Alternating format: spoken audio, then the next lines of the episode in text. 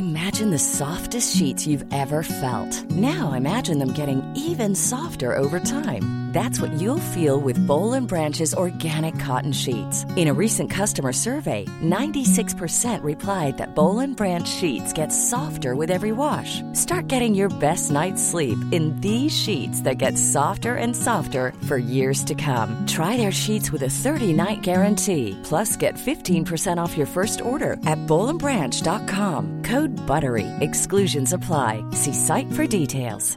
I'm Sandra, and I'm just the professional your small business was looking for. But you didn't hire me because you didn't use LinkedIn Jobs. LinkedIn has professionals you can't find anywhere else, including those who aren't actively looking for a new job, but might be open to the perfect role, like me. In a given month, over 70% of LinkedIn users don't visit other leading job sites. So if you're not looking on LinkedIn, you'll miss out on great candidates, like Sandra. Start hiring professionals like a professional. Post your free job on linkedin.com/people today. You should celebrate yourself every day, but some days you should celebrate with jewelry. Whether you want to commemorate an unforgettable moment or just bring some added sparkle to your collection, Blue Nile can offer you expert guidance and a wide assortment of jewelry of the highest quality at the best price. Go to BlueNile.com today and experience the ease and convenience of shopping Blue Nile, the original online jeweler since 1999. That's BlueNile.com. BlueNile.com. Okay, cupcake, say ah. Ah. Ugh. Were they actually feeding each other? Seriously? How was I meant to concentrate on the movie with them doing that? Ugh, gross. Annoyed, I stood up, tipped my bucket of popcorn on their heads, then walked off. Don't panic, I'm not a crazy person. They weren't some random couple. Nope. I know them. The girl, Shelly, she's my best friend. For as long as I can remember, it was just me and her, best friends against the world. But then one day, this guy Leon showed up out of nowhere, and boom, they started dating. Do you know what the worst thing was? This Leon guy was 2 years younger than me. He was so immature, seriously. Every time I made plans with Shelly, he tagged along too. Suddenly, my phone rang. It was Shelly. I rolled my eyes as I answered, knowing she'd be furious. Peter, how could you? I keep finding popcorn in my hair. It's gross. You're so childish. Yeah, whatever. She was the one who turned me into a third wheel for our scheduled movie night. I ended the call. I was done talking to her. That's when I saw the news article pop up on my phone. There was a weather warning for a freak magnetic storm. It was advising everyone to stay at home and turn all technological devices off. Well, that was fine by me. It's not like I wanted to stay out anymore anyway. So I went home and went straight to sleep. The next morning, I woke up and, Why was my dad sitting at the end of my bed? I rubbed my eyes and asked him what was up. He seemed lost in thought, but then he put his hand on my shoulder and said, "Nothing, son. If you feel like you want to talk, I'm here for you. I understand." Then he left my room. Huh? What was that all about? I went downstairs for breakfast. That's when I heard my granny say, "I will prove to you guys that he's not." Then I heard Dad say, "Mother, it's no big deal. Even if it's true, he's still our Peter." But when I walked into the kitchen, they all fell silent and gawped at me. I said, "Hey, you guys, what's the topic?" Then my mom replied while passing me a plate of pancakes, "Nothing, son." Even my younger sister Lena was acting strange. She gave me this weird smile, then shook her head. Okay, this was odd, but I just shrugged it off and ate my breakfast. Afterward, Mom asked me to help her out in the rock garden. Yeah, sure, I mean, it's not like I had anything better to do. Now, let me tell you, those rocks are way heavier than they look.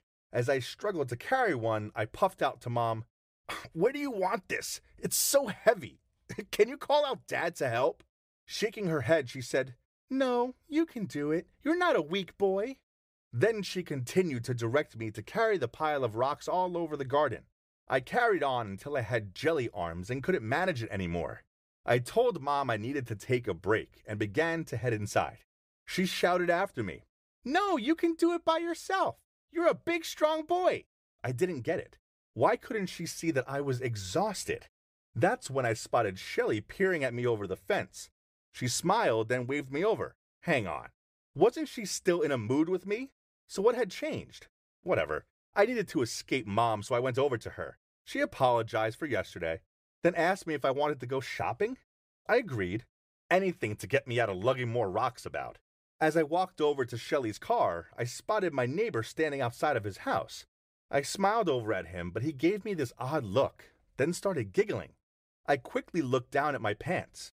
Nope, I hadn't forgotten to do my zip-up, so why was he laughing at me? I was thinking about how weird everyone was being as I got into the car. Then I thought out loud, maybe it's the storm? It sent everyone bonkers. Then I told Shelly about all of the crazy things that had been going on. She nodded and said, "Yeah, it must be down to the storm."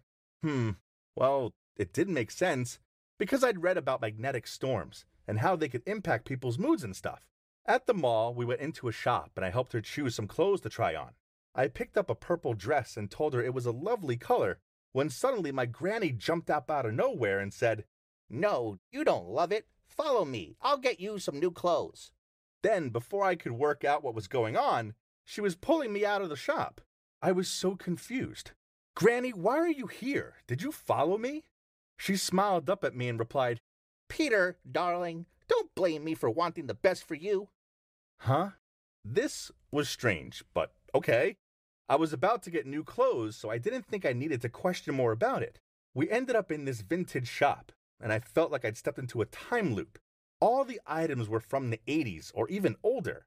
She started grabbing items off the rails and saying things like, "Ooh, I like this one," and "You'll look very handsome in this."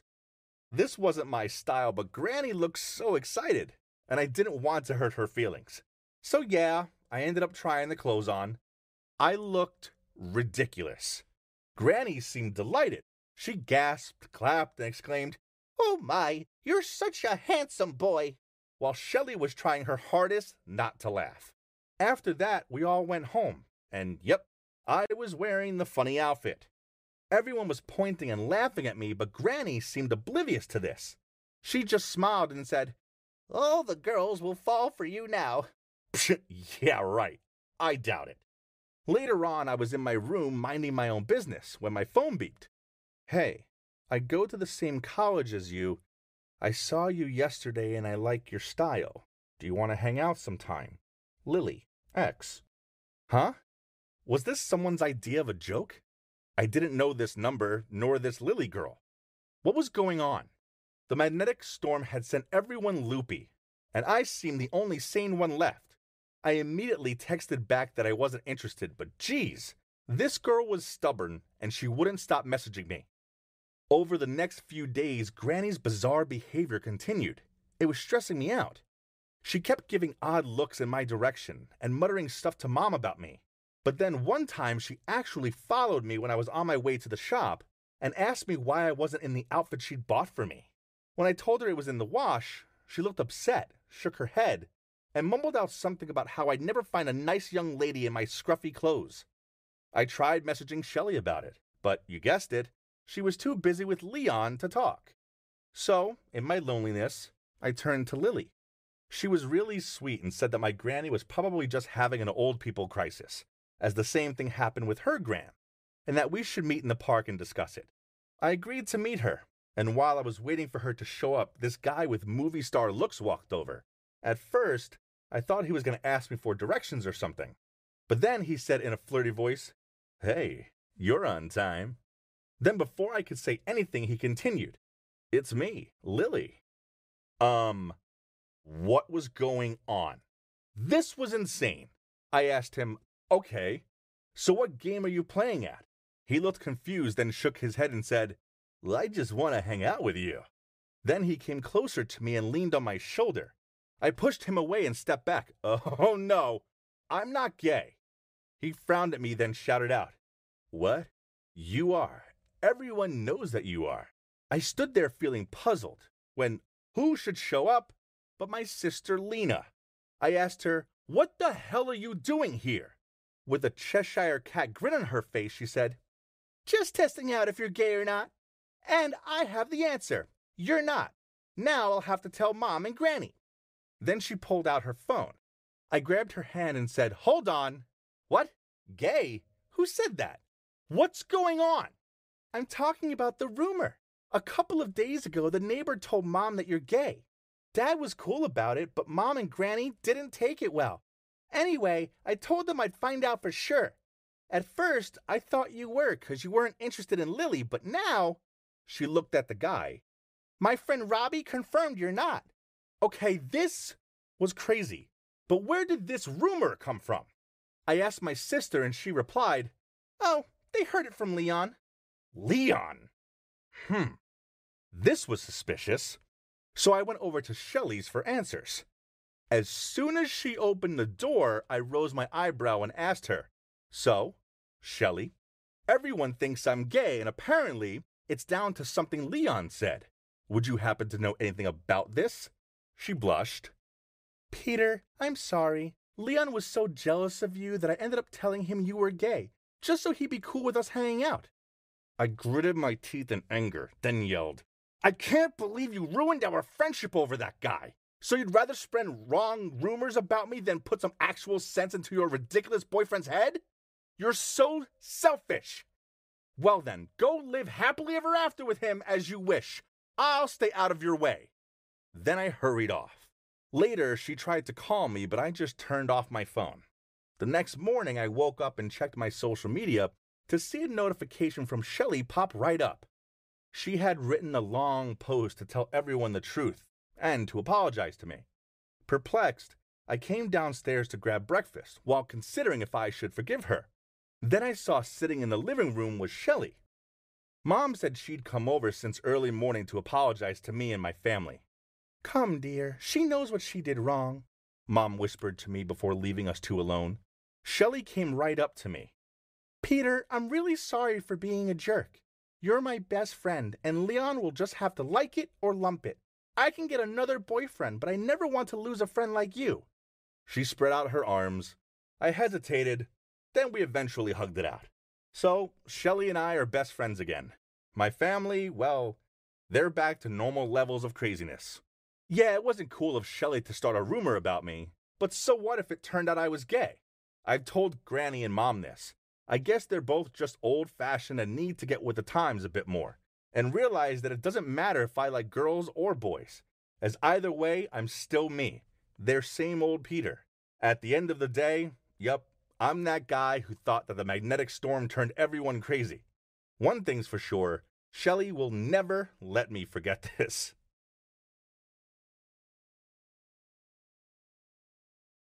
My name's Pete, and I grew up in a rickety shack in the middle of a rich suburb.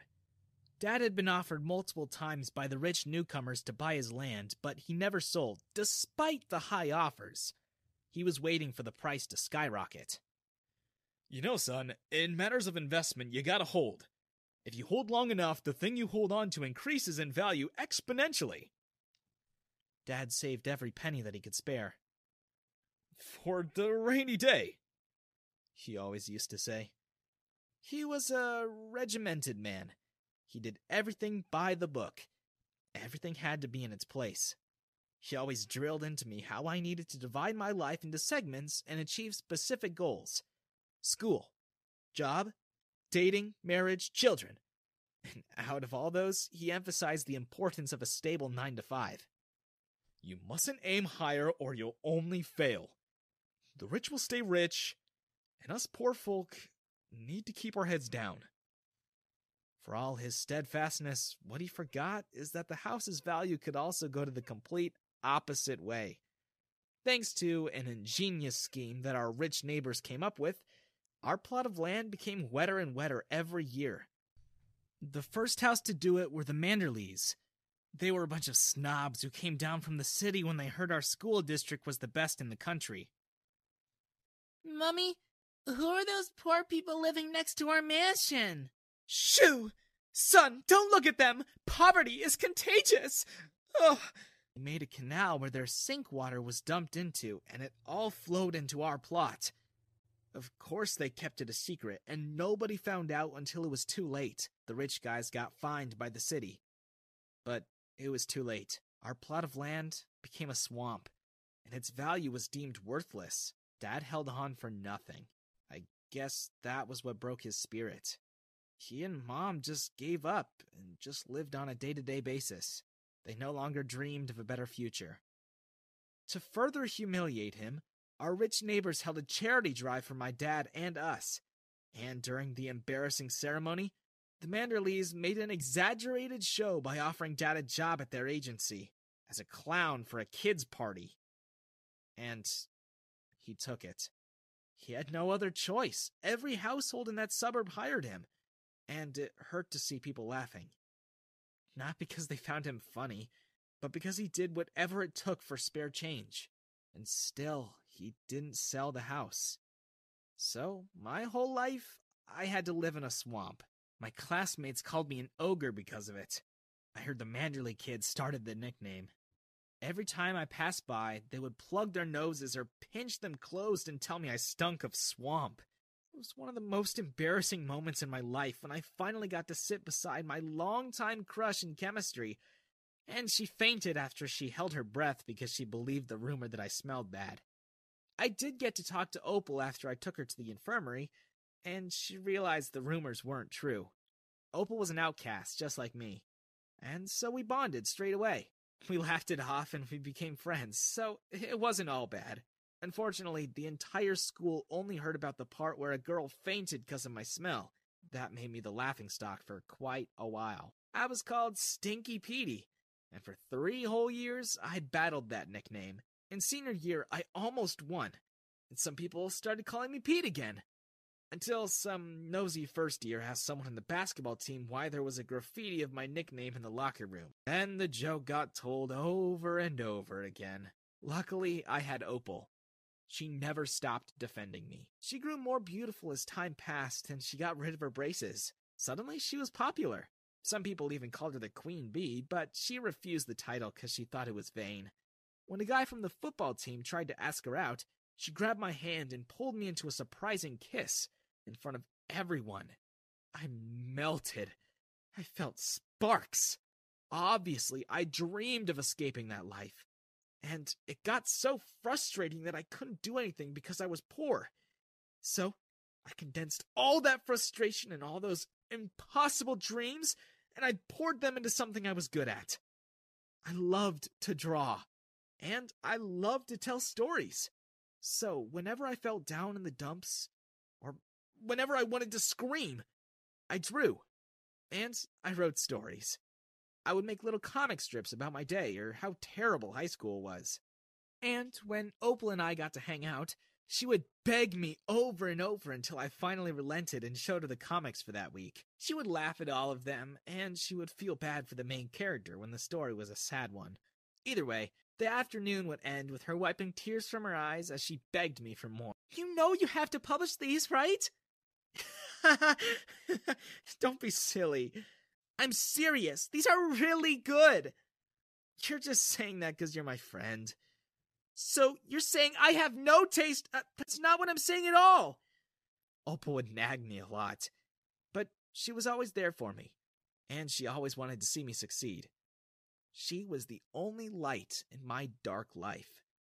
Not even my parents believed I could achieve anything. One day, as I was walking through the quad, I noticed people laughing and pointing at me. More than usual. And they were looking at their phones. I rifled through the school's group chat, and there they were. My creations. For everyone to see. And laugh at. Opal had betrayed me. They were all laughing. And not because I was funny. They laughed at my drawings. Called me a loser. One girl threw a pickle at my face. Ha! Wannabe! I fought battles on 2 fronts by myself. One at school, and the other at home. You're born poor. You'll live the rest of your life poor. That's just life. It's pointless to even try. The rich grow richer, and the poor get poorer. And whenever I would show them my report card or a medal I'd gotten, they'd just brush it off like it meant nothing. Once, when I made the mistake of showing them my drawings, My dad tore them in front of me and threw them into the fireplace. I don't have time to look at your silly scribbling. Can't you see I'm busy figuring out how to pay our bills? Don't bother your dad. Here I am, breaking my back for this family. And you spend good money on paper and paintbrushes. You're wasting all my hard work. You're wasting your time on pointless things. But I had big dreams. And I tried to make them realize that I was serious about making comics. So, I did what Opal told me to do. I published them on a free site where people read webtoons. On my first day, I got one view. And I began doubting myself again. But by the second day, I had 100 comments on the first chapter I submitted. All of them clamoring for more chapters. I was shamed for my art in real life, and yet, online, I was a star. I gotta admit, living that secret life was exciting. I ran to the nearest cafe, ordered one coffee so I could get free Wi-Fi, and uploaded as many chapters as that free Wi-Fi would allow. By the end of the month, I had people sending me donations and supporting me because they loved my series so much. A lot of them were kids like me who were struggling at school and had nobody to talk to. At first, I only got something like $100 a week, but then my account grew. After a couple of months, I had over 100,000 subscribers. The money was pouring in. There were donations, tips, subscriptions to my Patreon. I was finally able to make a living out of the thing I loved the most. And the best part? The hype got so big that GetFlix wanted to make it into a show. But it felt hollow. Opal was the reason I kept drawing, and she wasn't with me. Hello? We wanted to get your answer about GetFlix acquiring the license for your comic strips. We'd love to start shooting the series as soon as possible.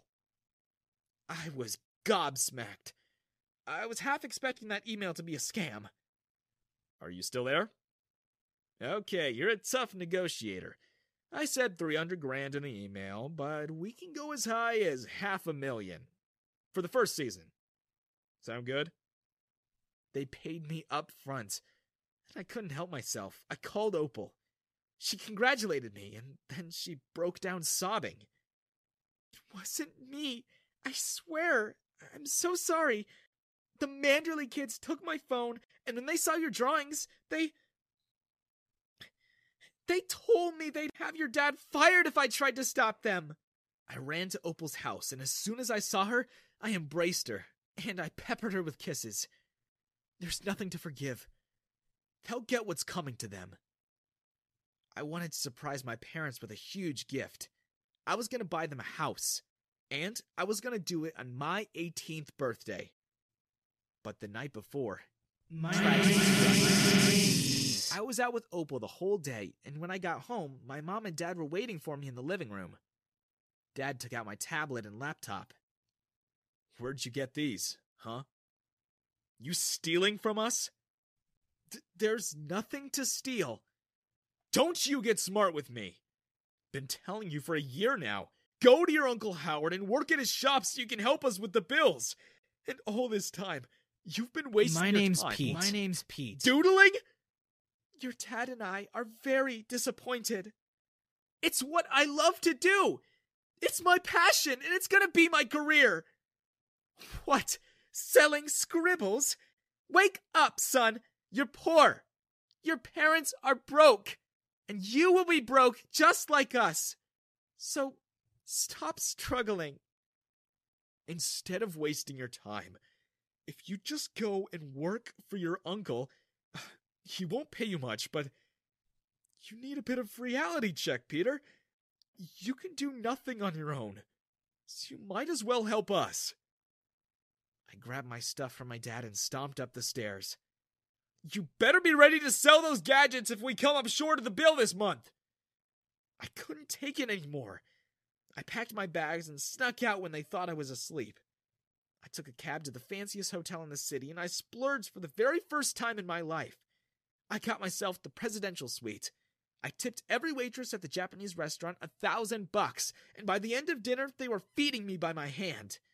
I had trays upon trays of dessert sent up to my mom, and I lay on the most comfortable bed I'd ever laid on, surrounded by 30 different dishes that cost over $10,000. I woke up early and went straight to a real estate agency, and I saw that a mansion in the same street as our house was up for sale, and I had a wicked smile when I realized that it was the neighbor who was the first to dump water into our lot. I couldn't help but be tempted by a double revenge. As soon as I got home, Mom and Dad began asking me where I'd been.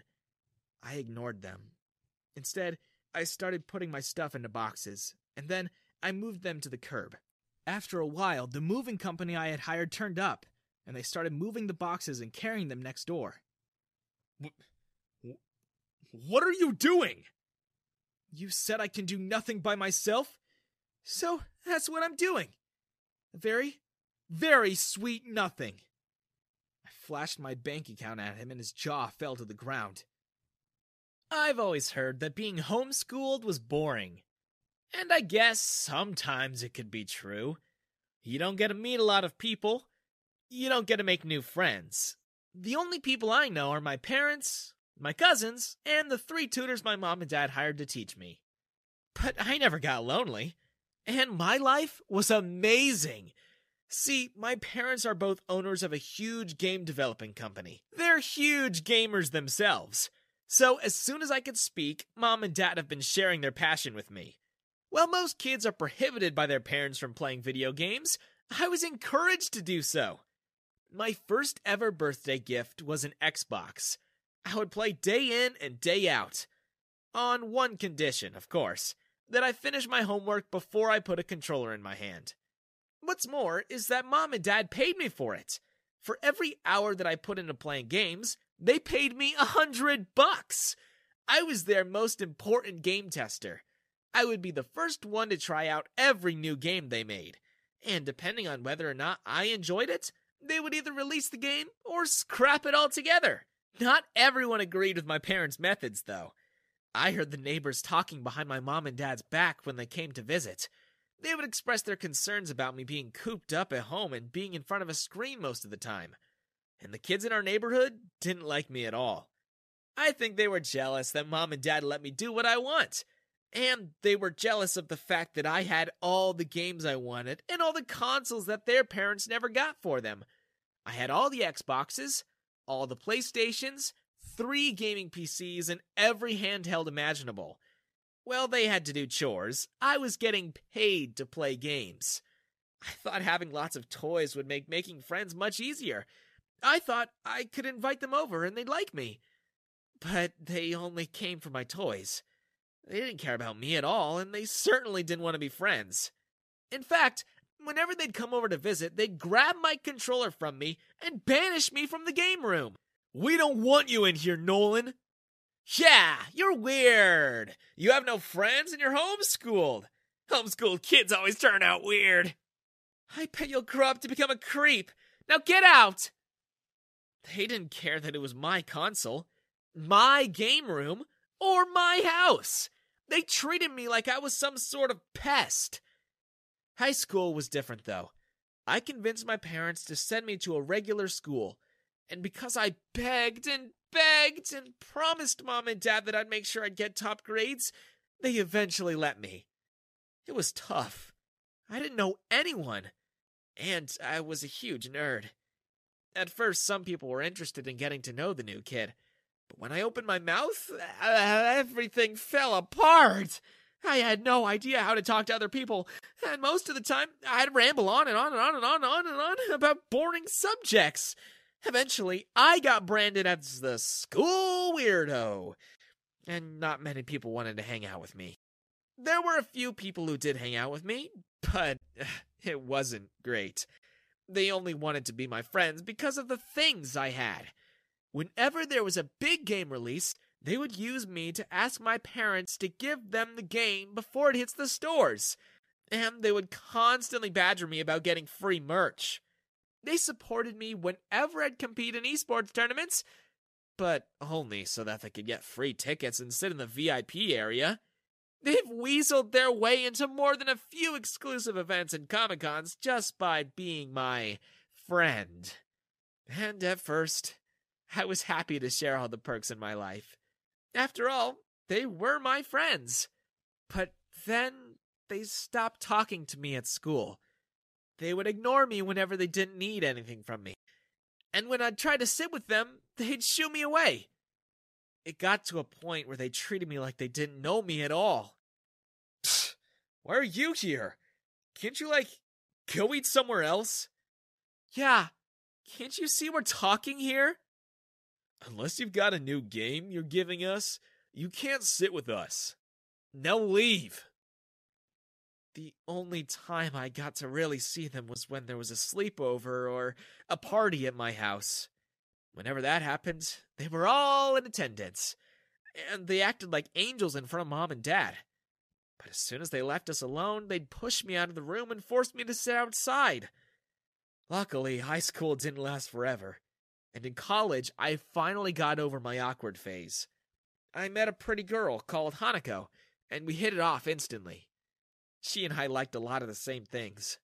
She was a gamer, too, and we spent a lot of our time talking about our favorites and playing together. One day, my mom and dad hired me to officially be a game tester for their company, and I convinced them to hire Hanako as well. We studied during the day, and at night, we played to our heart's content. Hanako and I fell deeply in love. Or, at least, I did. Because one night, as I was sitting in the dark with my mom, my friends, and our coworkers getting ready to surprise Hanako for her birthday, she walked in with someone none of us were expecting. It was my dad. And they were kissing. They had no idea we were there. As they made their way into the house, Hanako turned the lights on. She jumped in utter shock. She was so mortified at discovering that everyone she knew was there. It looked like her spirit left her body. Happy birthday. I guess. Dad went into panic mode. Nora, sweetheart, it's not what it looks like. Really? Were you giving your son's girlfriend first aid? Was she drowning from the air so you had to resuscitate her? I want you out of the house, Joe. I want you out tonight. Baby, Nora, sweetheart, calm down. It's nothing. She's just a fling. Come on now. You know how it is with these girls. They attach themselves to powerful men like me because they want to get ahead at work. I promised her a promotion, that's it. Excuse me? Hanako finally snapped out of her shock. She was mad. A fling? You liar! You told me you were going to leave her for me! You told her you'd get rid of her and we could finally run the company together! Then she turned to my mom and looked her up and down. You are old news! I'm the new queen in town! Mom wasted no time in slapping her across the face. You'll be homeless and broke before I let any of that happen, Missy! I admire your ambition, but you flew too close to the sun. As it so happens, I invited the entire board of directors tonight, and after this display, I doubt any one of them will side with either of you. I move to remove my soon-to-be ex-husband as CEO and board member. All in favor?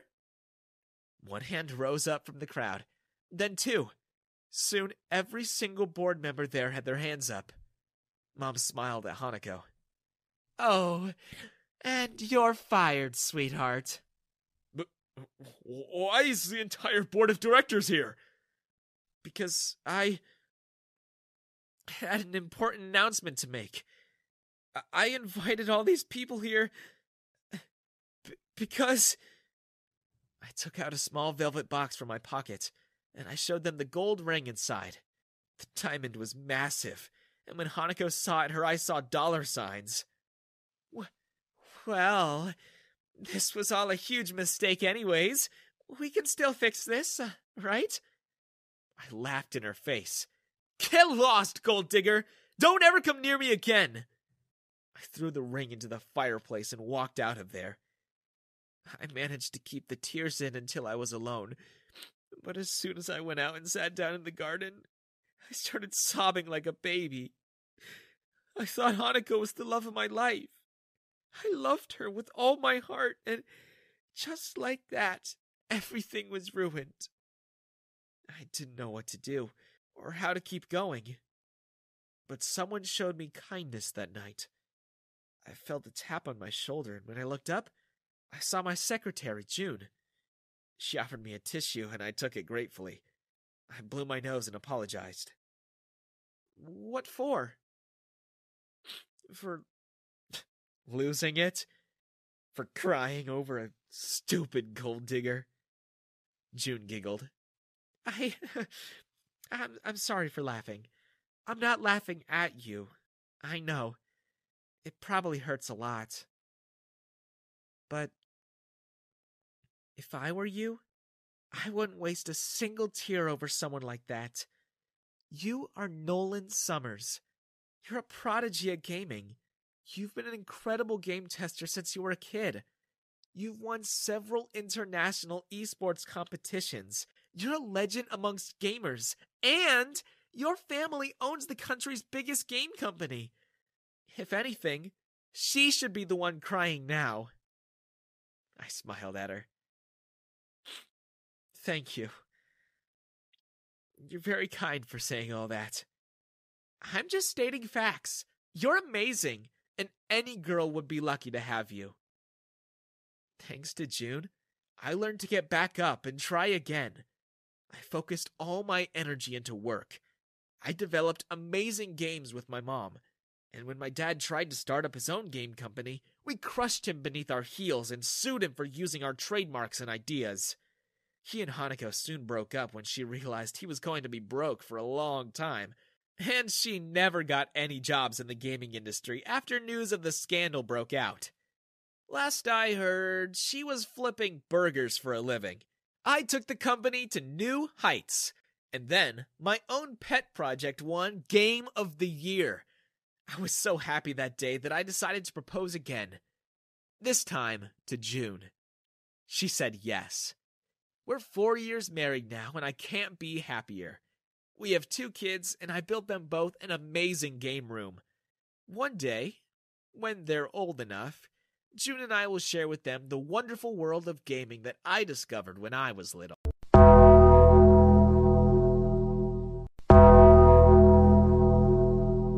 My name is Alan. I have a wife and 2 young daughters. I'm just an ordinary man who has a boring office job. But what I'm about to tell you is something incredible. For this story, I need you to open your mind as much as you can. I won't judge you if you don't believe me. To tell you the truth, if my family hadn't gone through what I have, I wouldn't believe myself either. It all started when we moved into this house where my parents had lived all their lives. My mother had recently passed away and the house was uninhabited. We decided that what she would have wanted was for us to live there, to fill the house with new and beautiful memories with her granddaughters. What we didn't know was that we were not going to be alone. At first, we only heard strange noises in the house. The children would tell me that they saw people walking around at night, that the doors would open and close by themselves, or that the doorbell would ring by itself. I can't deny the noises, but the kids had never lived in a big house, so the rest was probably a product of their imagination. After a while, even I couldn't deny what was happening.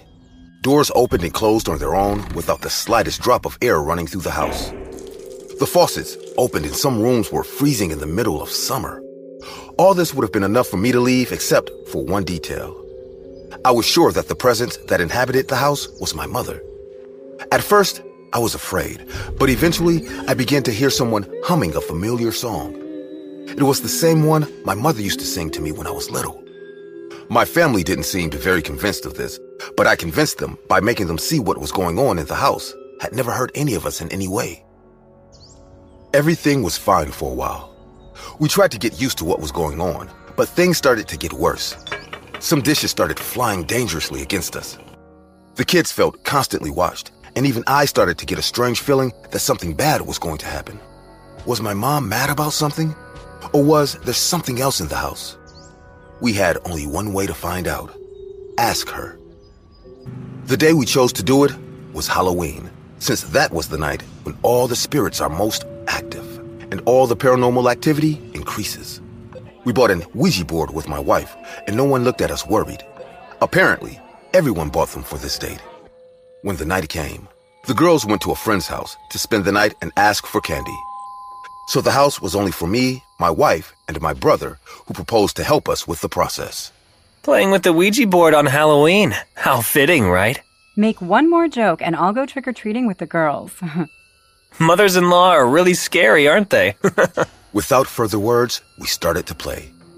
We started asking her simple questions like if there was someone on the other side or if she lives with us in the house. But when we asked her if she was my mother, the board went to no, and the mood changed immediately. Alan, it said no. Is my mother with you? Well, can we talk to her?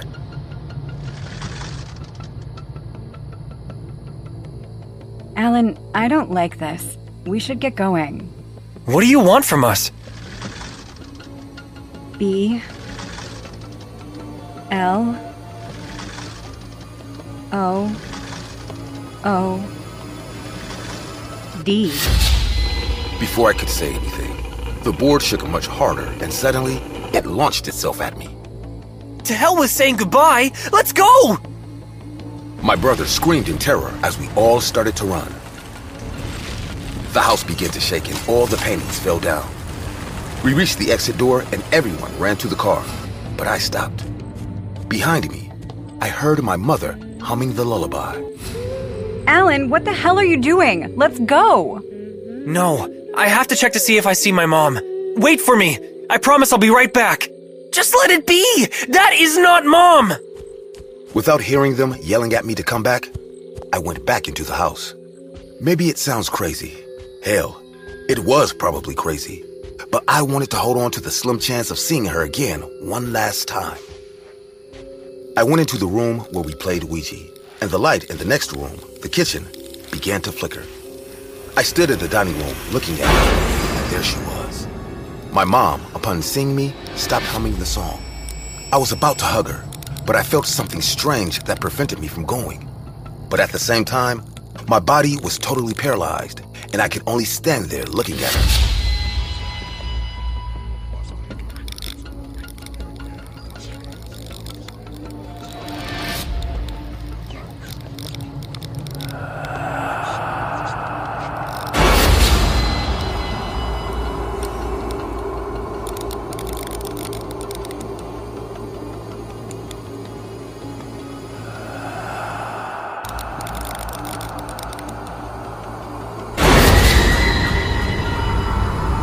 That's more than I needed. My mother wasn't here. She never was, just something that played with me from the beginning.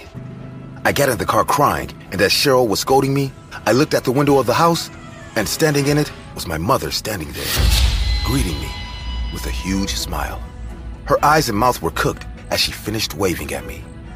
Her face was shaking, like the monster I had seen in the kitchen. Several months passed since everything happened. After my brother put us up in his house, we were able to raise the money to move out on our own again. We did not suffer any paranormal event again, nor did we try to sell that house. We do not wish that nightmare on anyone else. From now on, no more ghosts. I will only spend time with my wife and daughters. It's what my mother would have wanted. You mean what? What do you want? Hello, man. Oh my God, Tommy! God. Hey guys, I hope you're enjoying the video. If so, please leave a like. And also, a small percentage of people that watch my videos are actually subscribed. If you want to support this channel and make this channel reach the 1 million mark, please consider subscribing. It's free and you can change your mind later. Enjoy. This incident happened one Halloween night. Since then, I have stopped celebrating Halloween in my house. My wife and I couldn't have children of our own, hence, we generally had a soft corner for kids. My wife, Samira, would buy lots and lots of candies before every Halloween to give to the neighborhood kids. So this one Halloween, we went to the supermarket to pick up groceries and candies. While returning home, we saw cop cars in front of our neighbor's house. Feeling curious, I stopped the car. Oh, I think something bad has happened here. So many cops here. Look, the paramedics are coming too. My wife pointed out the ambulance coming our way, and I realized the gravity of the situation. A group of people were decorating the streets for Halloween, but now they were all gathered around the house watching the scene with us. Two cops came out of the house, and we heard a woman's shrill cry. Oh, God, my son, my poor Liam. Oh, God, I want him back. I want him back, please. We saw our neighbor, Mr. Dempsey, trying his best to hold his paranoid wife. Miss Dempsey was out of control. She was screaming and crying like hell. The paramedics went in and took out a smaller boy that was wrapped in black polythene. It wasn't hard to tell from the size of the boy that it belonged to a child. The cops took away the body, and Mr. and Miss Dempsey went to the paramedics. My wife and I were still standing there with no clue whatsoever, when we saw two men coming our way.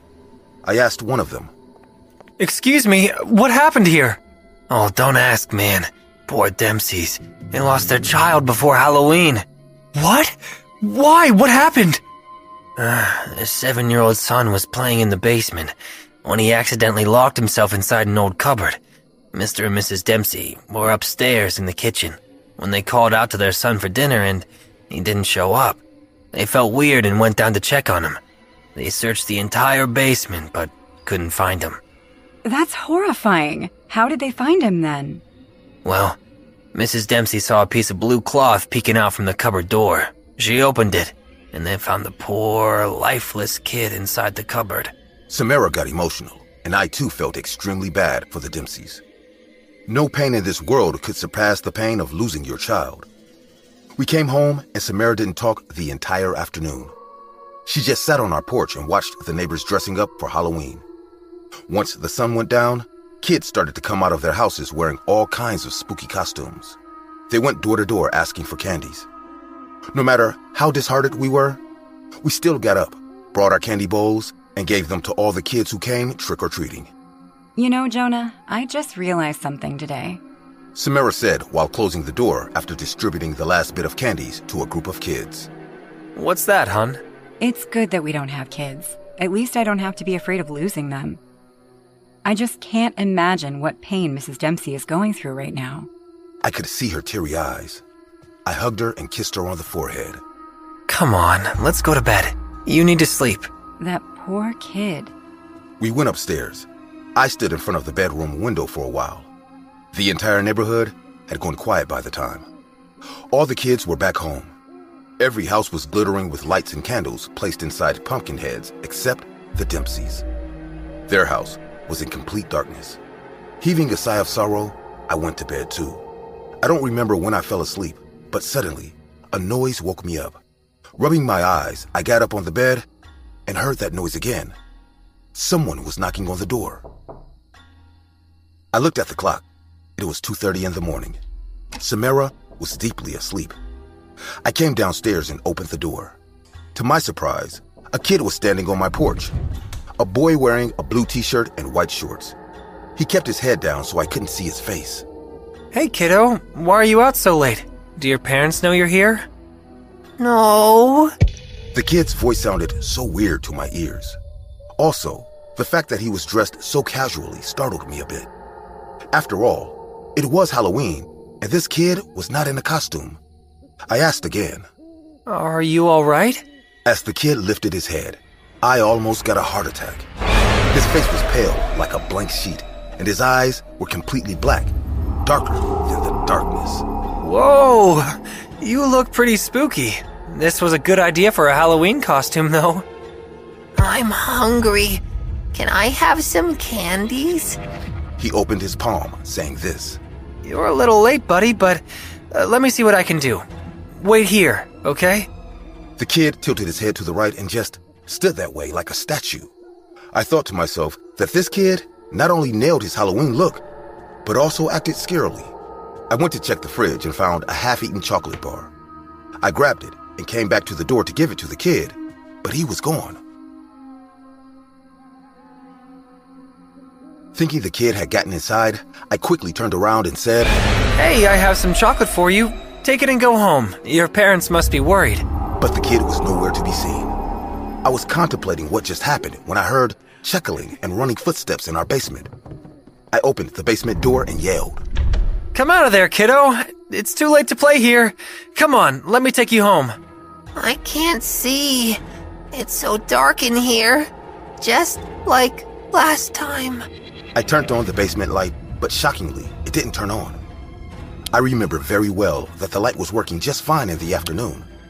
Thinking the kid might get scared down there, I grabbed a small flashlight and started walking down the basement stairs. 2 white bedsheets were hanging on the wire at the end of the basement. As I flashed my light at the gap between those sheets, I saw the kid standing there and staring at me with a creepy big smile. "Okay, time to go home now." Saying this, I walked to the bedsheets, and as I moved them to catch the kid, the hair at the back of my neck stood up. I found myself standing alone in the basement. It was as if the kid just vanished in thin air. There was no one. I repeat, no one behind those sheets. A chilling wind turned the atmosphere around me cold. That's when I heard the chuckle once again. Turning around, I now saw the kid standing right behind me. Blue veins had appeared on his pale face, and the black, thick liquid was dripping down from his eyes. He snatched the chocolate bar from my hand, and I felt his touch. His hands were colder than ice. "What? Who are you?" "I am Liam Dempsey. Can you take me home now? I think I'm lost. Can you help me?" "Oh my God!" That's it. I don't remember after that. I fainted, and Samira found me in the basement when she came looking for me in the morning. She was surprised and kept asking me why I was sleeping on the basement floor the entire night. But I couldn't tell her what I saw. I often heard about these black-eyed kids, but it was my first time with a real one. I don't know why poor Liam turned into a black-eyed kid, but I think the fact that he died in darkness somehow made him look that way. What do you think?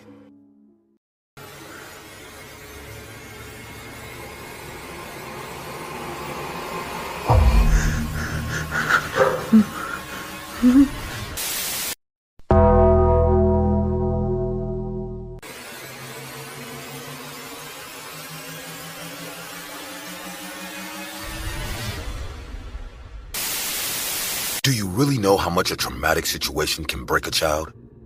Sometimes it's hard to admit, but my own father is a disgusting monster.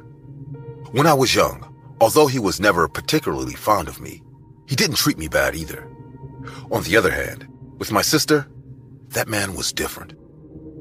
Ever since Jane was born, 6 years after me, our father was always very close to her, pampering and overprotecting her all the time. Our mother thought she was just Daddy's spoiled daughter. But 2 years ago, we found out what he was really doing to her at the time. Something that shouldn't be done to a child. Soon, Mom denounced him, and so he left our lives. But my sister had already been very affected. As a 10-year-old girl, Jane suffered from fits of rage and was very emotionally dependent on her family. More on me than our mother. She didn't like to play with other children or leave the house. In fact, when she saw another man, she would start screaming. For 2 years, Jane had been receiving therapy. She had even changed her psychologist several times, but her case was progressing slowly. Still, our mom didn't want my sister to be given any kind of medication. "Adam!" "I'm here, in the kitchen. What's going on?" "Why didn't you wake me up? You're having breakfast without me?" "Oh, chill out."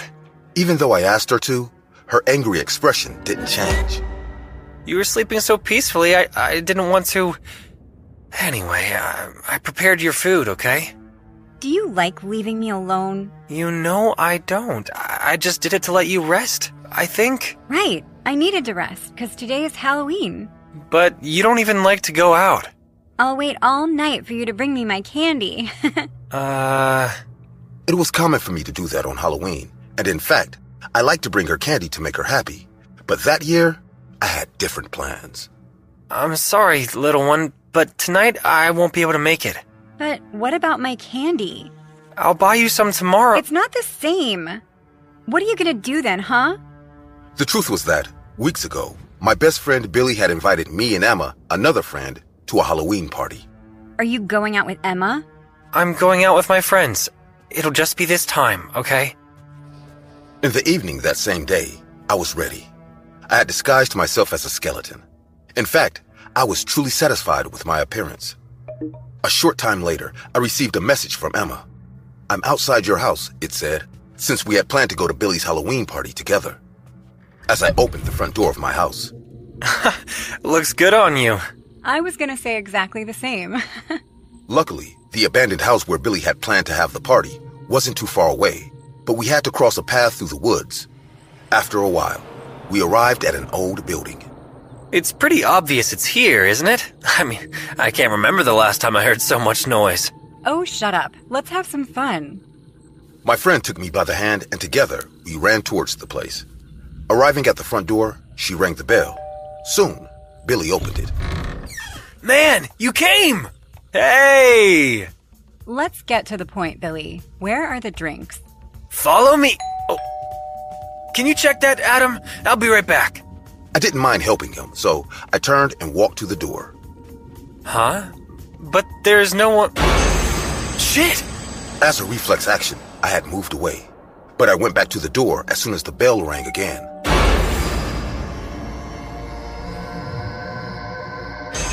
What the hell? A fucking mask? The stranger stood still for a few seconds, until suddenly they launched towards the doorbell camera. Stop it already! What's up, Adam? I thought you were gonna open the door. It was a kid making a joke. If you say so. Come on! Don't you want to dance with Emma? I put aside what had happened and walked over to my friend, who was already dancing in the crowd. Adam! I joined her, which really relaxed me, as moving my body to the music was quite fun, until I saw that person again. The broken doll was now inside the house, separated from the other people. What's wrong? I think there is a child at the party. A child? In the blink of an eye, my friend's expression changed to one of fear. Emma? When she fell to the ground, I could see that she had a knife stuck in her torso. Emma! Billy, come here! My friend came after a few seconds when the people around were realizing what was happening. Shh! What happened? I don't know! What the fuck are you waiting for? Call an ambulance! I took my cell phone out of one of my pants pockets, but I couldn't concentrate. I can't do anything with such loud music! Well then go upstairs, genius! It didn't take me long to walk among the people until I reached the stairs of the house and went up to the second floor.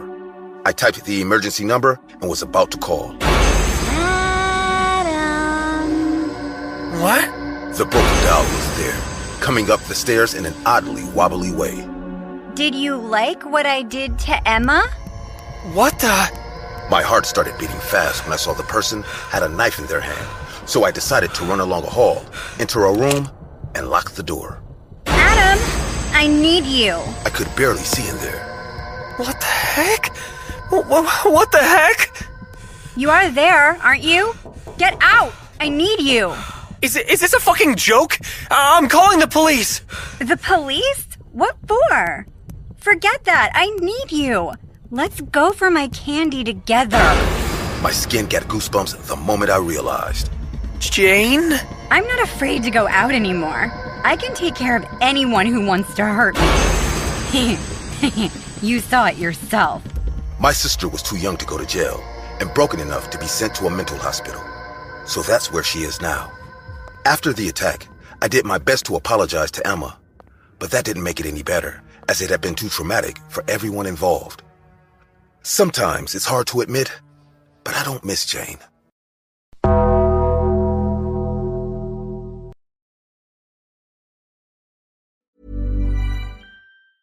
Ever catch yourself eating the same flavorless dinner 3 days in a row?